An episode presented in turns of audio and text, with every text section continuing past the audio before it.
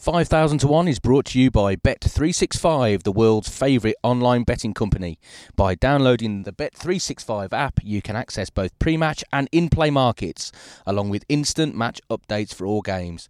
The Bet three sixty-five Bet Builder also allows you to make personalised bets via the app, so you can bet on multiple scenarios and create your own bet with unique odds right there in your hands. Bet three sixty-five is the world's favourite online sport betting company. The app can be downloaded from Google Play and Apple App Store. Over eighteens only. Please gamble responsibly.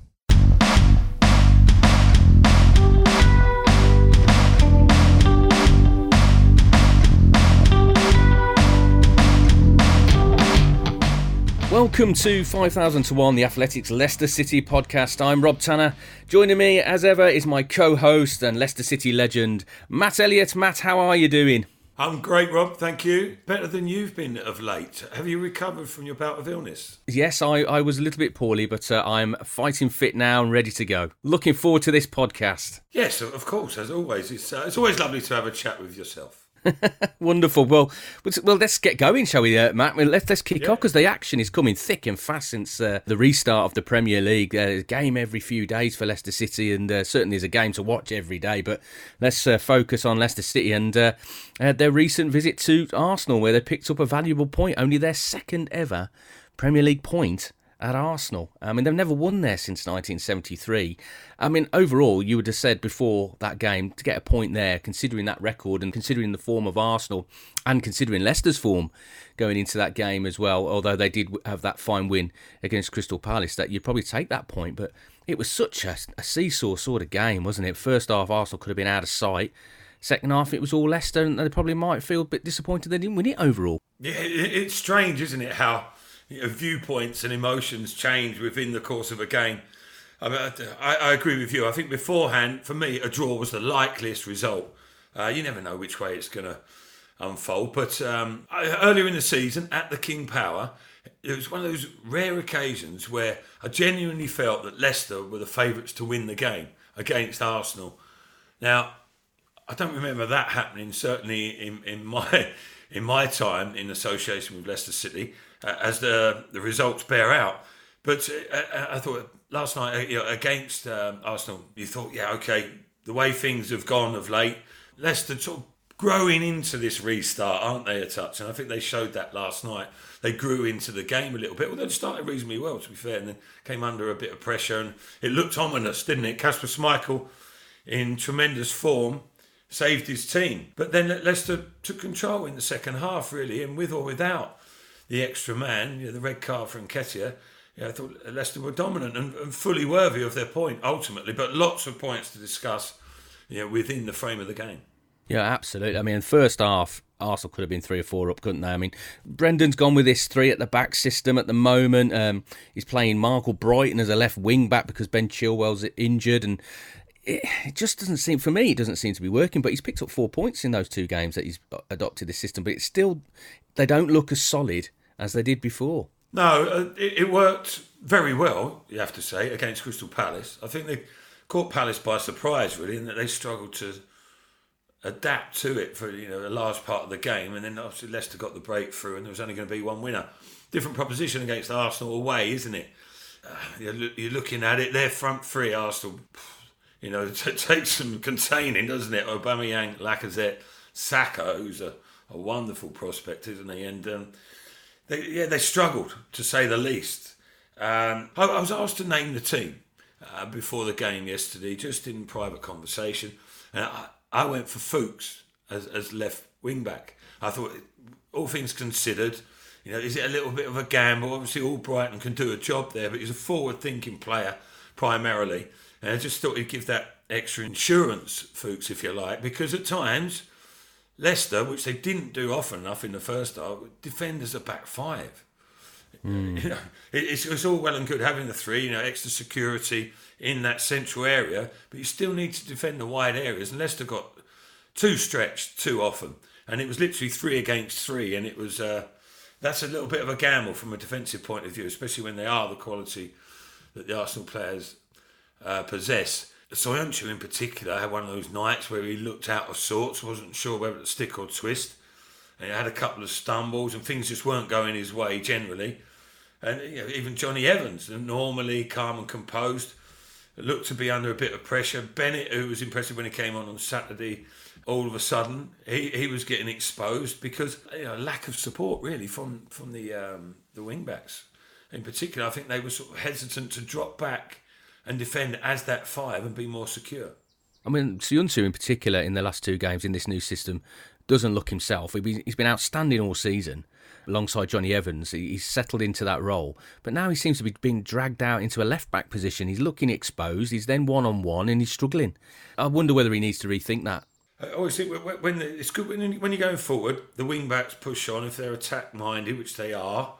The centre-halves, all of a sudden, they've got a different remit, especially the, the outside centre-halves. They need to push into those full-back areas you just mentioned, you know, to support the wing-back when he's going forward. But also, when play breaks down, sometimes you find yourself in wide areas. Now, it's a different proposition, a different problem to deal with. It, it, it's easy when you defend deep as a back three, stroke a back five, because basically you've got that extra man. The wing backs drop into full back position, but it's when you're going forward, um, you know, on the transition, as people say, then you're likely to get more exposed. And I think they they got caught between two stools on a number of occasions. Söyüncü in particular, didn't seem to be enough solid communication between the back three. You know, you, you've got to be chatting and giving info, info, you know, when, for instance, Perez is on the ball. You've got to organise yourself in preparation for what might be coming your way. And I think it was more reactive uh, than pre-planned, really. And uh, when you do that against top-class teams, you can get exposed. And uh, Leicester, you have to say, you know, in that mid-period of the first half, were very fortunate to not to go further behind. Well, absolutely. Kasper Schmeichel has been in outstanding form since the uh, the restart. He's arguably been uh, Leicester's best player, uh, which you wouldn't have said in the, the first part of the season when they, it was all out attack every week and he, he had very little to do. But uh, uh, thankfully, uh, they were only um, a goal behind at the break. And I thought they started the second half a lot better, even before the red card reduced Arsenal to ten oh, men. Yeah. But what, what what was your view of that, uh, the red card, the tackle on J J? I think it was unfortunate. Like, when I first saw it, I thought, oof. You know, that's going to hurt. And I thought it was more an impact around the the ribcage sort of area. But then mm. you see it from a different angle, which, you know, is, is the beauty of, of modern day technology, I suppose. And, you know, it, it was reckless. It, it, you know, it, I, I don't think there was too much malice in it, but clumsy, threatening the safety of a player, I think, is the actual term that you would probably relate to that.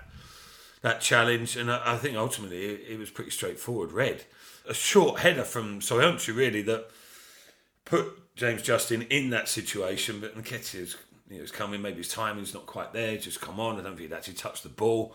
When you saw the angle of it, it, it could have been really nasty because he's caught, luckily Justin's leg has bent, folded inwards a little bit, but that could have been sort of hyper-extended and that could have been a really serious injury. And I think apologetic that Nketiah was, mm. I think he sort of realised, oops, I, you know, I've made a ricket there.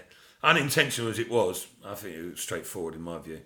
But it took ages for the V A R to even say to the referee, you might want to go and have a look at that yourself. And once the referee yeah. gone over and looked at the monitor, he, he, I think he looked at it for two seconds and decided it was a straight red. Yeah, it's that's, bizarre, that's isn't it? Again, the inconsistency comes, you know, comes forward, doesn't it? Because, as I say, had the luxury of seeing replays from different angles, as did V A R, of course. I, I can't see why it took them so long to, well, I was going to say to make a decision, but they didn't. They were inconclusive, you know, undecided. So they put the onus on the referee. And the referee, when he saw what we were able to see, straight away, he was like, oh, hang on, why did I not give that in the first place? How did I not see that? That, that is a red. So really, I think V A R should have... I know that a lot of people like the referee to make the decision, and I can see why, but V A R should have taken it out of his hands, like, and not put the pressure on him there, because, you know, it, it was clearly a red from, from that angle, and that's not just because it's slow motion, et cetera, looks worse than it is. Then people say, well, it's not clear and obvious if they had to look at like replays and give it to the ref to decide. So, you know, there's a case for Arsenal, and Michael, Mikel Arteta tried to make that, but not convincingly, in my mind. Well, what about his case against Jamie Vardy for the challenge on Mustafi just before half-time as well? He was adamant that should have been a red card. A little coming together, Vardy's rolling over after the contact and catches Mustafi in the face with his stud. Yeah, some views are blinkered intentionally, aren't they? And some, some are genuine, and it seemed genuine with Arteta. I think with Jamie Vardy incident, if I'm totally honest, I think he was a little bit fortunate, you know. I yeah. Again, the challenge has gone in. There's a coming together between him and Mustafi. You know, Jamie likes to let defenders know he's about.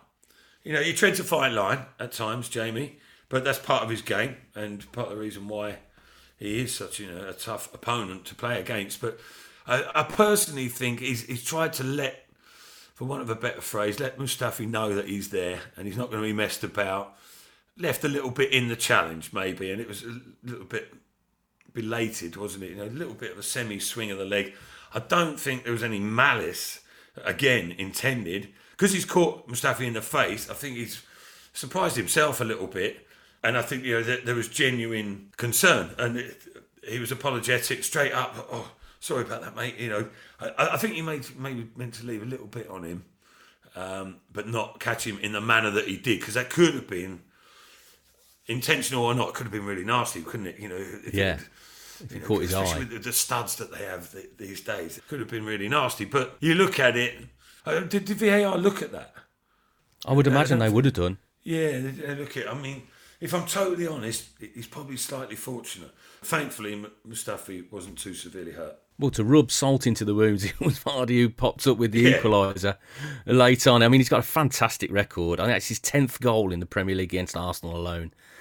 Takes his tally to one hundred and two Premier League goals, and ten of them have come against Arsenal. No wonder they tried desperately to sign him in two thousand sixteen, yeah. and, and he turned them down to stay at Leicester City. Um, it's a phenomenal record against one team. I mean, have you come across a player who's that potent against one opposition in their career before? Uh, not, not that I'm aware of, no. I mean, Jamie's probably got a half-similar record against a few teams. The West Bromwich Albion springs to mind, maybe. But yeah, Liverpool yeah. as well. He's got a good record against Liverpool. Yeah, Liverpool as well, yeah. yeah. I mean, if there's any reason for that, we don't know. But just uh, the whole Jamie Vardy story is incredible, isn't it? Which chapter you want to pick out and and, and study uh, is up to you. You're just not surprised, whatever he does, are you really now? You know...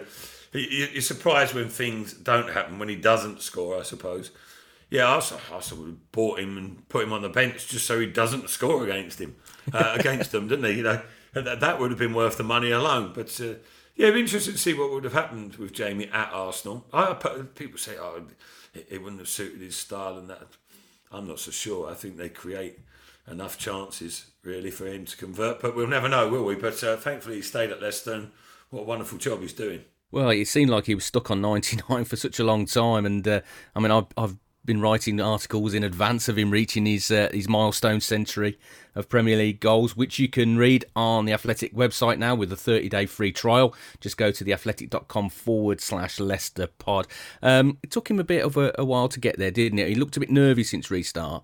But once he got that tap in against Crystal Palace, he's looked like his old self again. He's, he doesn't seem to need many chances to find the back of the net. No, that's right. I mean, he hasn't had too many clear-cut opportunities, but I, I know you're referencing there's a few occasions where the ball's come to him and his touch has, hasn't been as instinctive as it perhaps um, could have been or has been in previous times. And you sense that little bit of anxiety creeping in because, you know, despite him being a very single-minded and focused individual, you, you could see that... It, You know, there's an element of it on his mind. Not saying it was affecting his game necessarily, but it's there.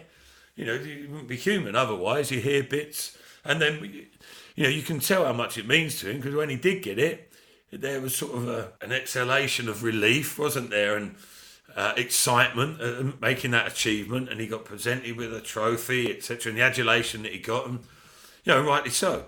But it's done now. It's dusted, and it didn't take him long, did it, to. Uh, to get on with being a professional. He started his one hundred and first in not long after. And then, you know, bang on form again against Arsenal, which is, uh, you know, great to see because he can just get on with his own business now and concentrate on scoring goals and getting Leicester City or assisting with getting Leicester City into the Champions League. Harry's sponsors five thousand to one, a podcast brought to you by The Athletic. You can start shaving with Harry's today by claiming your trial set for just three pounds ninety-five. Support our podcast and get your set delivered to you, including a razor handle, five-blade cartridge, foaming shave gel and a travel blade cover by going to harrys.com forward slash Leicester City right now. That's harrys.com forward slash Leicester City. We're talking about records against Arsenal. Uh, Leicester City's collective record against Arsenal away is abysmal. Absolutely Crazy, abysmal. They haven't won Crazy. there since nineteen seventy-three, and that was only their second point, as I said at the top of the, the podcast. Now, you've gone to Highbury many times in your career, your Leicester City career. What what, what is this hoodoo about at Arsenal? Well, I, I don't know if it's a hoodoo. I mean, they're a very good side, aren't they? Well, they yeah, certainly were in your day, yeah. Well, they were the best side in the country, in, in my mind, in that period. I mean, we, we played against Man U, Giggs, Beckham, Scholes, Keane, York, Cole, all, all those players. I mean, exceptional that they were. We, we managed to sort of compete against them or give ourselves a chance, beat them once at Old Trafford and got a point another time.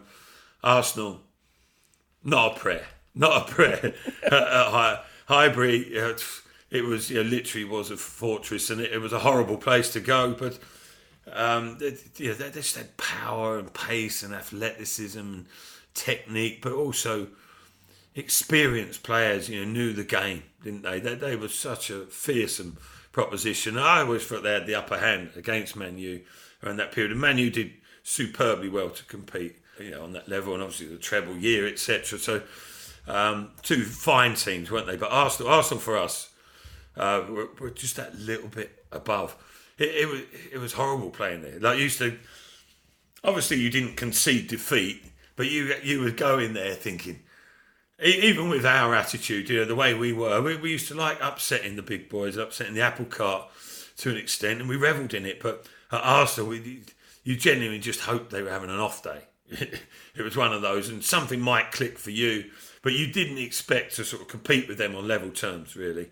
They just steamrolled. If you did have the temerity to venture into their half, then that back four stroke five they had, I could pretty much deal with things. But it was, um, yeah, it was an awesome prospect going. I mean, we, we went there one one day. I think it, was, it might have been opening day of the season, and we, we were one nil up. Lord knows how, and lo and behold, Mister Sinclair, the Cinco kid.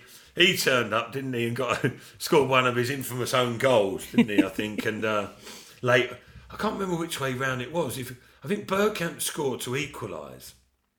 And then I think Frankie got a late winner for them.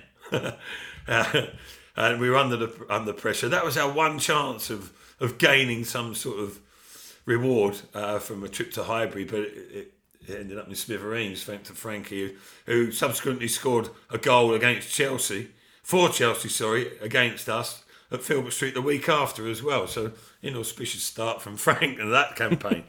um, two in two, I think he got both own goals.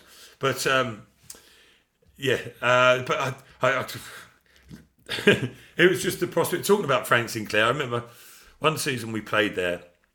I think it was quite early on in my career at Leicester. Um, We were like two nil down, something like that, at half-time, two three nil down already. Game's gone. They brought on a certain individual, wide left, at the start of the second half, Thierry Henry. uh, at this time, he was sort of relatively unknown. He, he was obviously, you know, he was on, on the radar, but he, he wasn't the player that he was going to become. And I said to Frank Sinclair, uh, I said, hey, mate, watch out for this lad. I've heard he's quite quick. Right? So they've taken the kick off and just launched it over the top of Frank, who was in a outside right um, centre half position of the three, and it's it's gone over his head. And Frank was quick. And all of a sudden, he's running after the ball, and he sees this Thierry Henry haring down the touchline, trying to get on the end of the ball. And Frank's at full pelt, using all his, his physicality to hold Henry off, and it's just trickled out for a goal kick. Right, so with. Whew, that's a relief. And as we've turned and jogged up the pitch with a goal kick about to be taken, I've looked at Frank. Well, I didn't even look. I just kept looking straight ahead. I went, I told you, Frank, didn't he? He went, you're not wrong, Matty. Like that. And then we looked at each other and think, God, we've got another forty-four minutes of this. It was oh, it was it was terrifying. And, and another example of how good they were. I remember by this stage we probably developed a little bit of a phobia, but in Peter Taylor's time, first game uh, under his charge at Highbury, we went there. We're, we're being trounced four goals to nil, something silly, and we're doing well to keep it down to four. Stefan Oakes was playing in midfield, who a lot of Leicester City supporters might remember. Um, he, he was in the starting lineup and he was getting the run around.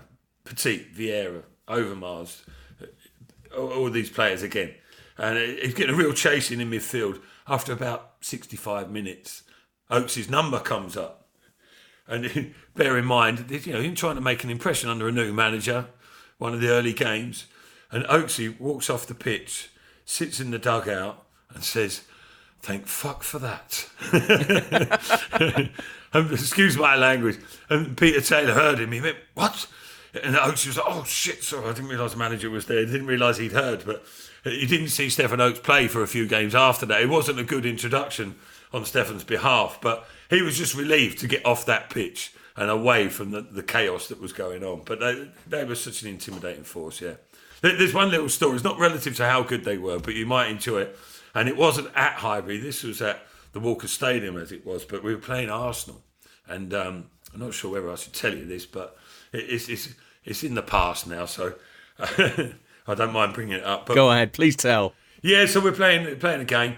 I'm on the bench, as was regularly the case. Mickey Adams gave me a, you know, very few opportunities in the Premier League and that campaign after we'd got promoted from the Championship. In fairness, I'd been out three months with a metatarsal fracture and, you know, struggling to get into the team. So I'm on the bench yet again, getting a little bit frustrated and fed up with not getting any opportunities. Anyway, the game's going on. And Jens Lehmann, you remember the goalkeeper who was always quite demonstrative and quite sort of uh, volatile, wasn't he? You know, oh, d- divided opinion. He, he's thrown himself on the floor, acting a bit of a lemon. I think when um, Les Ferdinand's bumped into him, I think, you might remember the incident. They, they sort of featured it. It was laughable. Anyway, and Arsene Wenger's on the touchline and he's obviously backing up his goalkeeper and making a point to the referee and pontificating left, right and centre. I'm sat on the bench in between Keith Gillespie and Craig Hignett, eating a packet of wine gums. and uh, I was sort of chomping my way through the game, and all of a sudden, Wenger's, you know, shouting this, shouting that. And obviously, got a lot of respect for Arsene Wenger, but in the heat of battle, and I, I did something which I was technically wrong and slightly embarrassed about, but it was quite humorous. I've looked at him and I've said to Keith Gillespie, "Oh, tell him to shut up, will you? Someone, someone tell him to shut up." I said, "Tell you what." And I've, I've picked a wine gum up and thrown it at him from about twenty yards, like full pelt, not thinking it would really go anywhere near him. I was just doing it as a bit of a joke. But sod's law for me, it slapped him, slap on the back of the head. But you could, it was only a wine gum, but you could hear it. And Wenger doesn't know what's hit him, from where and why. And he's turning around, looking at everyone, pointing fingers at everyone, accusing. And all of a sudden, I've just sat back in my seat. I realised the sort of ramifications of what I've done. Sat back in my seat and passed Keith Gillespie the packet of wine gums. I went, "There you go, mate. That's your problem." And if they had a, a bench cam, as they do these days, I think I'd have been in a spot of bother. I watched Match of the Day that night, and, and thankfully there was no evidence of it. I was sitting there, sort of bated breath, and please don't pick up on that. Please don't pick up on that, because it, it it wasn't very respectful in truth, but it was quite humorous nonetheless. Well, things are certainly different at Arsenal these days. I mean, they were chasing a well, outside chance of getting into the top four, getting a Champions League spot. I mean, that point, look, dropping two points against Leicester certainly has damaged their cause. But what have you made of Leicester City's push for the Champions League? Because they were in such a strong position going into the lockdown and then coming out in the restart. The form has really been patchy. They're a side that rely a lot on their intensity, on their fitness, aren't they, to play the style that Brendan wants to play. And it's it seems to me it's taken them a bit of time to get back up to speed. They're, they're not as technical as some of the other sides that don't rely on that physicality in the same way. But it seems to have damaged Leicester City. But there's just signs in the last couple of performances that perhaps they can get them, drag themselves over that line, because Man United are, are, are on fire at the moment. They're steaming towards um, the Champions League spots at the moment. So it's going to be a real battle. It's going to be a nervy one, isn't it? And the last game of the season is Man United at uh, King Power Stadium. I mean, that's going to be a mouth-watering one. It could all come down to that one game. It looks destined to be that way, doesn't it? You you can't get away from from that final fixture of the season. Now, Chelsea play Wolves as well, don't they, at, at the same time. So, you know, really could be an, an exciting uh, end to the season. Uh, hopefully Leicester get the job done before that, and I don't think that's an impossibility. I, I thought with the onset of the restart that Leicester would have enough.